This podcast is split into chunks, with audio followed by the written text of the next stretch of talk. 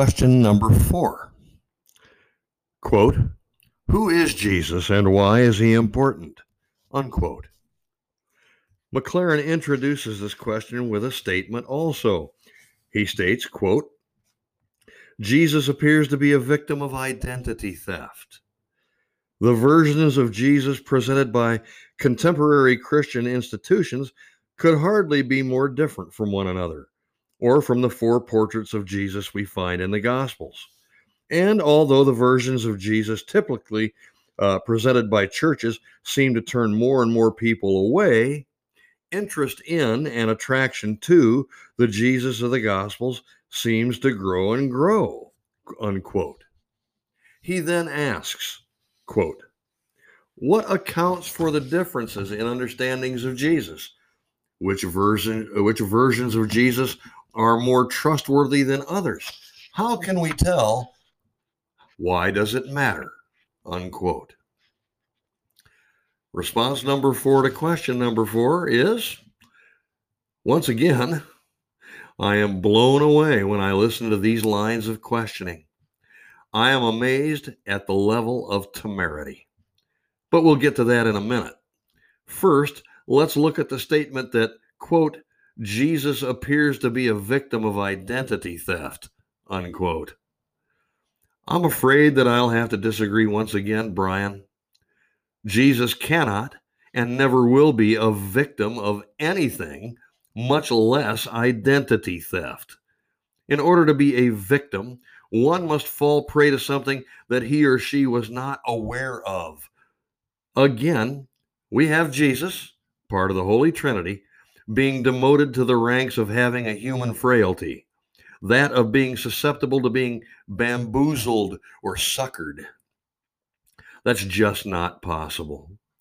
Jesus himself was fully aware that he would be painted in a different light by many false teachers. He told his disciples about it in Matthew chapter 24 verse 5 when he said, quote, "For many shall come in my name saying, I am Christ, and shall deceive many." Unquote. And again, in Matthew chapter 24 verse 23 when he said, quote, then if any man shall say unto you, Lo, here is Christ, or there, believe it not. Unquote. Jesus continually warns his disciples about this very thing in Mark chapter 13, verse 6, chapter 13, verse 21, Luke chapter 21, verse 8, as well as John 17, chapter 17, verse 3. You see, Jesus Christ is not a victim. He knew full well that there would be impostors who would try to assimilate his, his identity, and he warned his disciples about it quite often. So let's not paint Jesus as a victim. He's simply not, nor could he ever be. If you portray Jesus as a victim, you are purposely painting a picture of him as less than a deity, and he most assuredly possesses all the attributes of deity according to the Bible. For a minute, I'd like to address McLaren's partial statement that, quote, the versions of Jesus typically presented by churches seem to turn more and more people away, unquote. Now, I'm assuming that Brian has been looking at the demographic numbers that show church attendance at an all time low. I'm probably going to surprise Mr. McLaren here, but I am going to agree with him on this point, at least partially.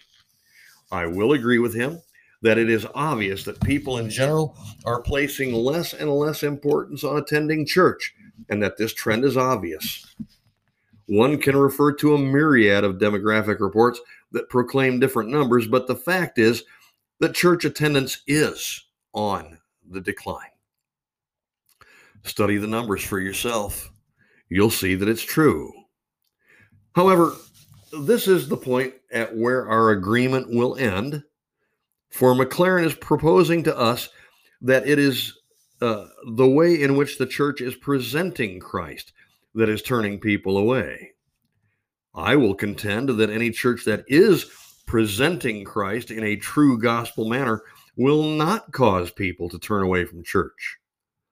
If a church, any church, is presenting Jesus Christ as he is presented to us in the Gospel of Matthew as the Savior Redeemer, Mark, as servant, Luke as a man, and John as God, people uh, will, will cause people to be drawn to Christ. How could one resist the wonderful grace and love of Jesus Christ? How could anyone who came to understand the power and glory of Jesus Christ as the Son of God not be drawn to him? I will tell you that the reason people are turning away from church and therefore Jesus Christ is that churches today have allowed themselves to become infected with these heretical doctrines of devils. And they are not teaching people just who Jesus Christ is in a true and biblical manner. Jesus' ministry on earth was relatively short, but highly successful according to the Bible, and there was a reason for that. The reason was that people were naturally drawn to Christ, and they were drawn to him because of what he truly was the glorious Son of God who came to seek and to save that which is lost. He came to show them the way to salvation. He cared about them. He loved them. If the church today is not showing the love of Jesus Christ for the lost, then of course they will not attend. They need the truth, and the church needs to start giving it to them. Also, those people who are truly Christian will probably stop attending when they feel that they are not being fed the truth anymore, but just some sophisticatedly empty cappuccino sipping fluff, which has no real message. The only trustworthy account of Jesus is the one found in God's holy word, and it's as simple as that. Any other account is fraudulent and cannot be trusted. McLaren asks, quote, How can we tell? Unquote. Answer Put your literary degree on the shelf. Stop reading the Bible as some sort of fictional novel or an ordinary library book. Start reading it literally and interpreting it literally as it was meant to be read and interpreted. Stop perverting what God said and just let God say what he said. Question number five quote, What is the gospel? Unquote. Once again, Brian starts us out with a statement that begins, quote, some people see the gospel as information on how individuals can avoid hell and go to heaven after death. Some see it as a message of liberation and transformation for select individuals in this life.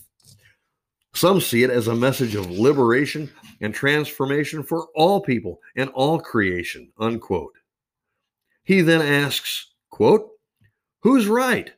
And why is there such a divergence of opinion on such an essential matter? Why does Jesus' gospel of the kingdom of God seem to morph into another, that of justification by faith, in other parts of the New Testament?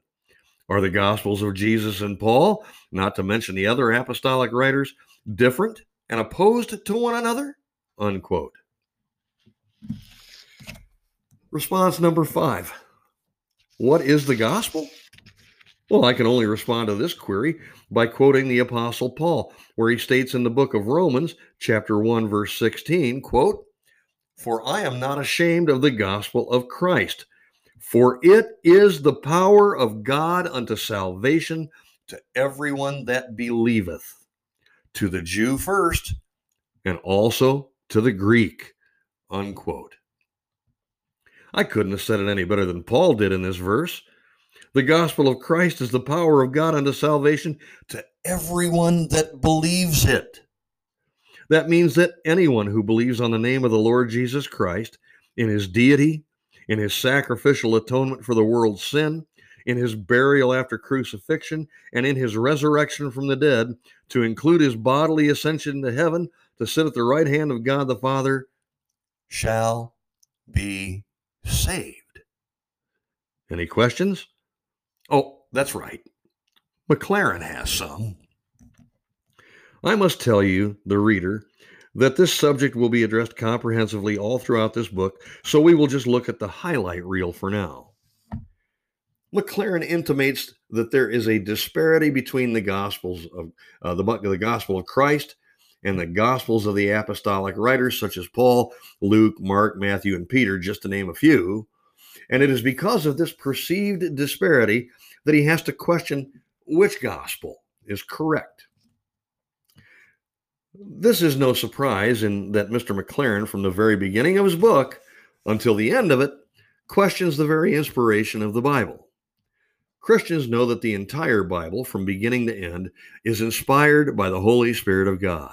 Yes, men wrote it, but God Himself inspired them to write it.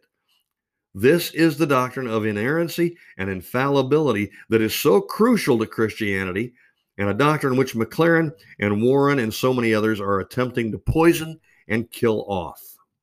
They know that if they can entice you to question the very origin of the Bible, that they can tear the, that they can then tear down the rest of your faith and then lure you into accepting another gospel which is a lie. The christian doctrine of inerrancy and infallibility of the bible can be summed up quite succinctly. In 2 peter chapter 1 verse 16 it says quote for we have not followed cunningly devised fables when we made known unto you the power and coming of our lord jesus christ but were eyewitnesses to his majesty unquote. Also in 2 peter chapter 1 verses 19 through 21 where it says quote we have also a more sure word of prophecy whereunto ye do well to take heed as unto a light that shineth in a dark place until the day dawn and the day star arise in your hearts. Knowing this first that no prophecy of the scripture is of any private interpretation. For the prophecy came not in old time by the will of man, but holy men of God spake as they were moved by the Holy Ghost. Unquote. This is a clear, plain, unadulterated statement of the crucial Christian doctrine of inspiration, inerrancy, and infallibility of the Bible. It states that holy men of God wrote what they were moved or inspired by the Holy Spirit to write. So, this argument that there are different gospels and that they are contradictory to one another cannot be true because Second Peter uh, chapter 2 verses 19 through 21 states that every word of scripture is inspired by God and therefore none of it contains inconsistencies or errors of any kind. Nice try again, New Agers. In conclusion of this chapter, now, we have examined these first five questions because they are more pointedly doctrinal questions and, as such, are more critical to examine and critique.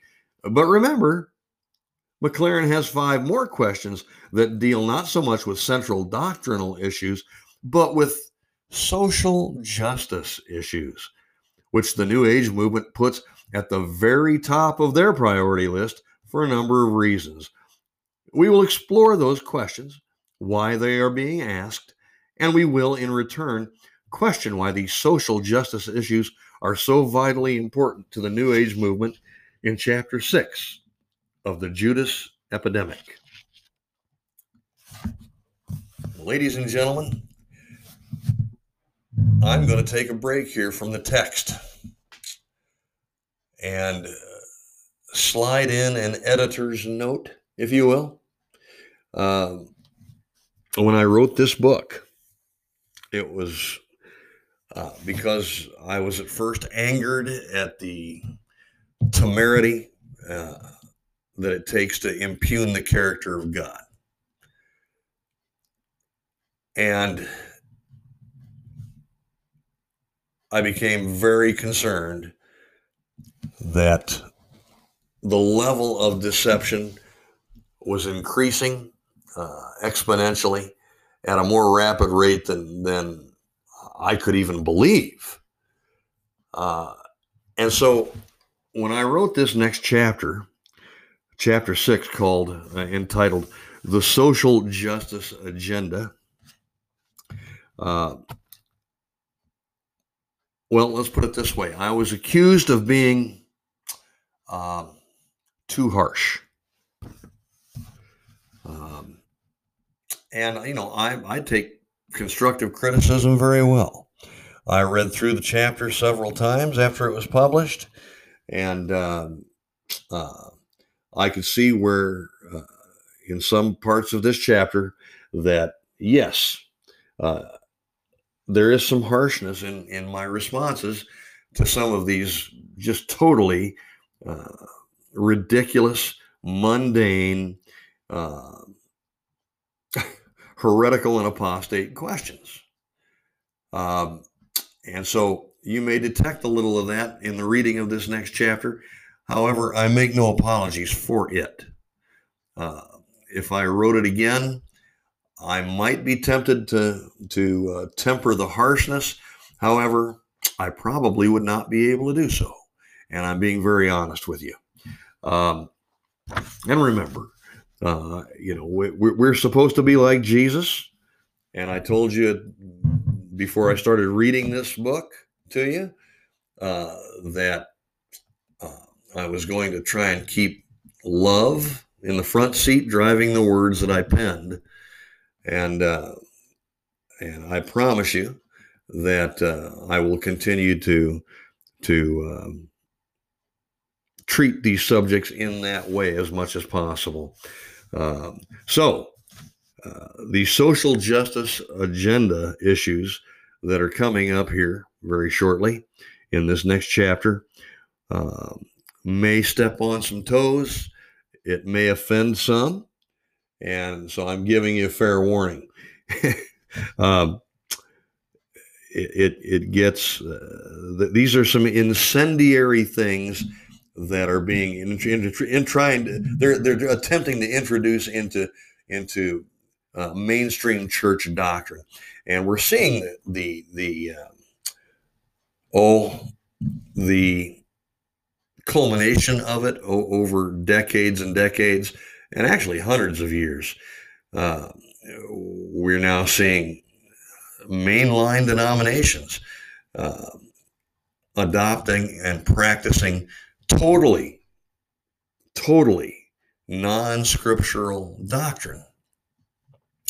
Uh, and to meet the social justice needs of our current society. And we are clearly not to do that. We're told that clearly in Scripture.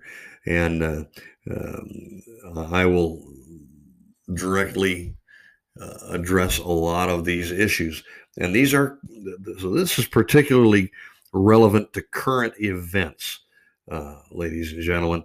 Um, from this point in the book on forward, uh, we're addressing some current events. Uh, as I read through the text, I'm sure that you will be able to see examples. Some examples will come to mind. You know, you've seen the stories of churches that are now allowing um, gay and lesbian pastors, uh, totally unscriptural. Allowing female pastors, and I'm sorry, but that's totally unscriptural.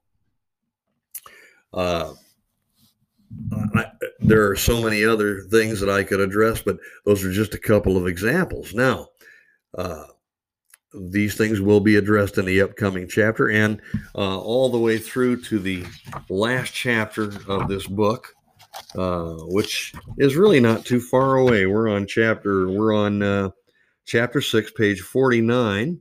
Um, there are 186 chapters, 186 pages in, in the book, uh, total of 14 chapters. So we're almost halfway through. Uh, so bear with me. Uh, hopefully, you're enjoying it and getting a blessing from listening to it. Uh, for right now, I'm going to take a, a brief break. And uh, when we come back for our next session, uh, we will begin chapter six of the Judas epidemic, the social justice agenda. Uh, and uh, just one more reminder about this. You know, uh, I'm I'm doing this audio book reading uh, for you. I'm not doing it for me. I don't. I offer the book online. It's it's available anywhere books are sold, but I'm not doing this as an advertisement for the book. Uh, my royalty agreement is so low that I don't really make any kind of money on it uh, pennies, really, to be honest with you. So uh, this is not being done for the money. Uh, this is being done to address some very, very critically important questions uh, with very, very critically truthful answers. Um, some of the answers are, are very hard to, to deal with, uh, and uh, the, uh, these issues are sensitive.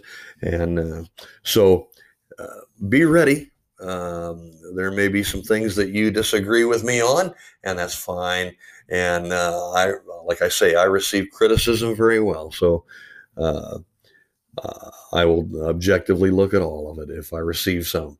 Uh, hopefully, it's been a great blessing and a joy for you to read, and hopefully, you're seeing the truth in in the text. Uh, so please tune in for another episode coming up here shortly. I'm going to take a about an hour or two break, and then I'm going to continue reading chapter six of the Judas Epidemic the social justice agenda.